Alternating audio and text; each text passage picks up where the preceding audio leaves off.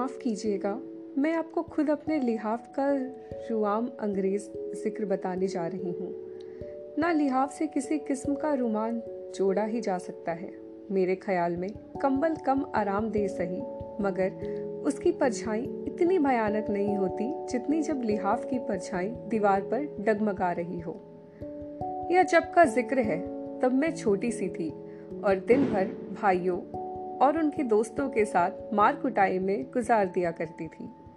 कभी कभी मुझे ख्याल आता है कि मैं कमबक इतनी लड़ाका क्यों थी? उस उम्र में जबकि मेरी और बहनें आशिक जमा कर रही थी, मैं अपने पराए हर लड़के और लड़की से जूतम पैजर में मशगूल थी। यही वजह थी कि अम्मा जब आगरा जाने लगी तो हफ़्ता भर के लिए मुझे अपनी एक मुँह बोली बहन के पास छोड़ गई।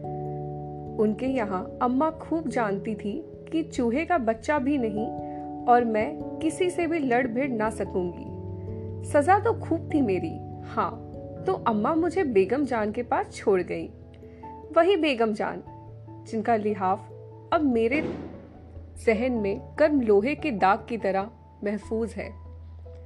क्या वो बेगम जान थी, जिनके गरीब माँ बाप ने नवाब साहब को इसलिए दमाब बना लिया कि वह पकी उम्र के थे, मगर निहायती नेक। कभी कोई रंडी या बाजारी औरत उनके यहाँ नज़र ना आई। खुद हाजी थे और बहुतों को हज करा चुके थे। मगर उन्हें एक निहायत अजीबो गरीब शौक था। लोगों को कबूतर पालने का जुनून होता है, बटेरे लड़ाते हैं, मुर्गबाजी करते हैं। इस किस्म के वाहियात खेलों से नवाब साहब को नफरत थी। उनके यहाँ तो बस तालीब इल्म रहते थे। नौजवान गोरे गोरे पतली कमरों के लड़के, जिनका खर्च वे खुद बर्दाश्त करते थे। मगर बेगम जान से शादी करके तो वो बिल्कुल कुल साजो समाज के साथ ही घर में रहकर भूल गए। और वह बेचारी, तुबली पतली, नाजुक सी बेगम जान तन्हाई के गम में खुलने लगी। न जाने उनकी ज़िंदगी कहाँ से शुरू हुई है।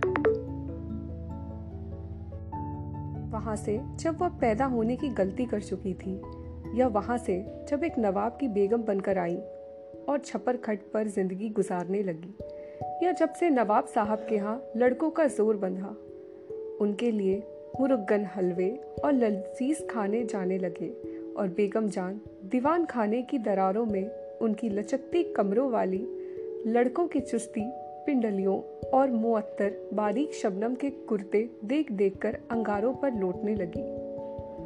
या जब से वह मन्नतों, मुरादों में हार गई, चिल्ले बंधे और टोटके और रातों को वफीजा खानी भी चित हो गई।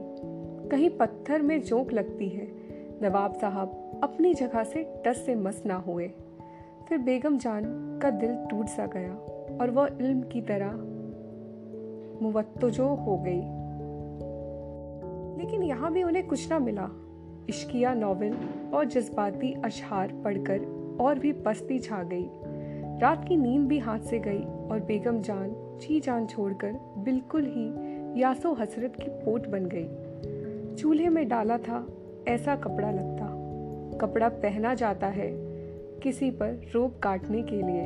अब ना तो नवाब साहब को फुर्सत थी, शबनमी कुर्तों को छोड़कर जरा इधर तवज्जो करे और ना वे उन्हें कहीं आने जाने देते। जब से बेगम जान ब्याह कराई थी, रिश्तेदार आकर महीनों रहते और चले जाते, मगर वह बेचारी कैद में कैद रहती। उन रिश्तेदारों को देखकर और भी उसका खून जलता था कि सबके सब मज़े से माल उड़ाने, उम्दा घी निगलने और जाड़ों का साजो सामान बनवाने आन मरते, और वह बावजूद नई रूई के लिहाफ के पड़ी, सर्दी में अकड़ा करती। हर करवट पर लिहाफ नई नई सूरतें बनाकर दीवार पर साया डालता। मगर कोई भी साया ऐसा ना था जो उन्हें ज़िंदा रखने के लिए काफ़ी हो। मगर क्यों चाहिए फिर कोई? ज़िंदगी, बेगम जान की ज़िंदगी जो थी। जीना बंदा सा नसीबों में, वह फिर जीने लगी और खूब जी। रब्बों ने उन्हें नीचे गिरते गिरते संभाल लिया। चटपट देखते देखते उनका सूखा जिस्म भरना शुरू हुआ।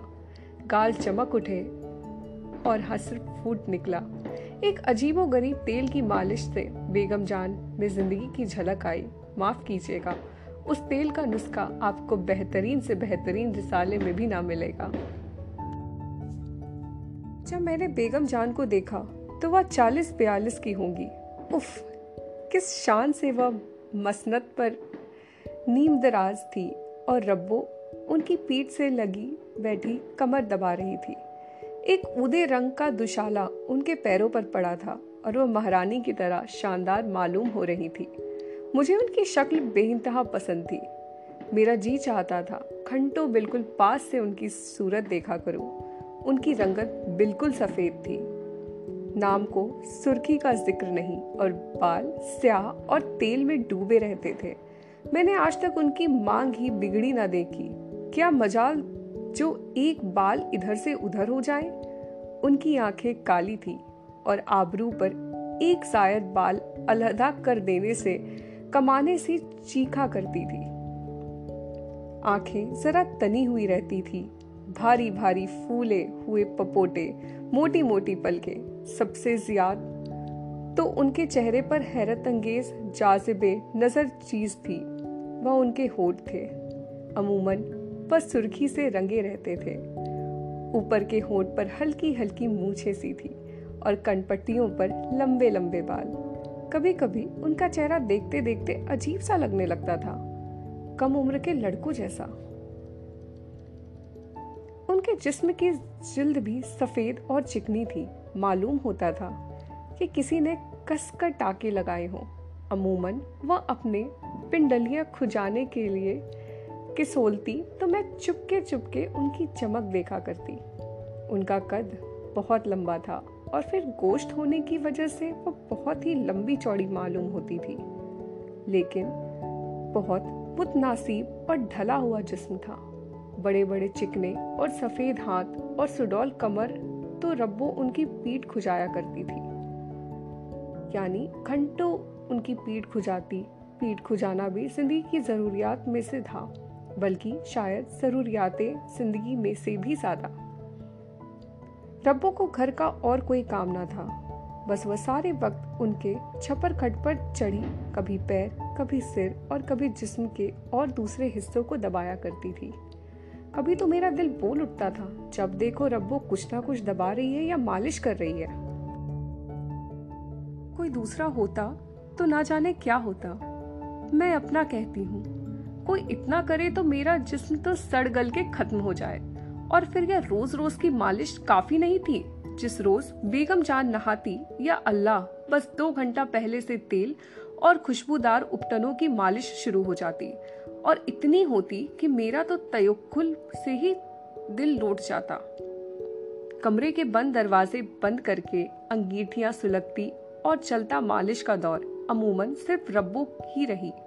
बाकी की नौकरानियाँ बड़बड़ाती दरवाजे पर से ही जरूरियात की चीज़ें देती जाती। बात तो यह थी कि बेगम जान को खुजली का मर्ज था। बेचारी को ऐसी खुजली होती थी कि हज़ारों तेल और उपटने मले जाते थे, मगर खुजली थी कि कायम। डॉक्टर हकीम कहते, कुछ भी नहीं, जिसमें साफ़ चट पड़ा है। हाँ कोई जिल्द के अंदर बीमारी हो तो खैर। नहीं भी कि डॉक्टर तो मुए हैं पागल। कोई आपके दुश्मनों को मर्ज है? अल्लाह रखे, खून में गर्मी है, रब्बो मुस्कुरा कर कहती। महीन महीन नज़रों से बेगम जान को घूरती। ओ या रब्बो, जितनी या बेगम जान गोरी थी, उतनी ही या काली। जितनी बेगम जान सफ़ेद थी, उतनी ही या सुर्ख। बस, जैसा तपाया हुआ लोहा हल्के हल्के चीचक के दाग गठा हुआ ठोस जिस्म फुर्तीले छोटे छोटे हाथ कसी हुई छोटी सी तोंद बड़े बड़े फूले हुए होठ, जो हमेशा नमी में डूबे रहते और जिसमें अजीब घबराने वाली बू की शरारे निकलते रहते थे। और ये नन्हे नन्हे फूले हुए हाथ किस कदर फुर्तीले थे? अभी कमर पर तो वह नीचे फिसल कर गए कूल्हों पर, वहाँ से रपते रानों पर और फिर दौड़े टखनों की तरफ़। मैं तो जब कभी बेगम जान के पास बैठती यही देखती कि अब उसके हाथ कहाँ हैं और क्या कर रहे हैं। कर्म जाड़े बेगम जान हैदराबादी जाली कारगे के कुर्ते पहनती थी, गहरे रंग के पजामे और सफ़ेद झाक के कुर्ते, और पंखा भी चलता हो। फिर भी वह हल्की धुलाई ज़रूर जिस्म से ढकी रहती थी। उन्हें जाड़ा बहुत पसंद था। जाड़े में मुझे उनके यहाँ अच्छा मालूम होता। वह हिलती डुलती बहुत कम थी। कालीन पर लेटी है पीठ खुज रही है, खुश्क मेवे चबा रही हैं और बस। रब्बो ने दूसरी सारी नौकरानियों को खार खाती थी। चुड़ैल बेगम जान के साथ खाती, साथ उठती बैठती और माशा अल्लाह साथ ही सोती भी थी। रब्बो और बेगम जान आम जलसों और मजूमियों में दिलचस्प गुफ्तगु का मौज करते थे, जहाँ उन दोनों का ज़िक्र आया और कह कहे उठे। लोग जाने क्या क्या चुटकुले करीब पर उड़ाते, मगर वह दुनिया किसी से मिलती ही ना थी। वहाँ तो बस वह थी और उसकी खुजली। मैंने कहा कि उस वक्त मैं काफ़ी छोटी थी और बेगम जान पर फिदा। वह भी मुझे बहुत प्यार करती थी। इत्तेफाक से अम्मा आगरे गई। उन्हें मालूम था कि अकेले घर में भाइयों के साथ मार कुटाई होगी मारी मारी फिरूँगी। इसलिए वह हफ़्ता भर के लिए बेगम जान के पास छोड़ गई।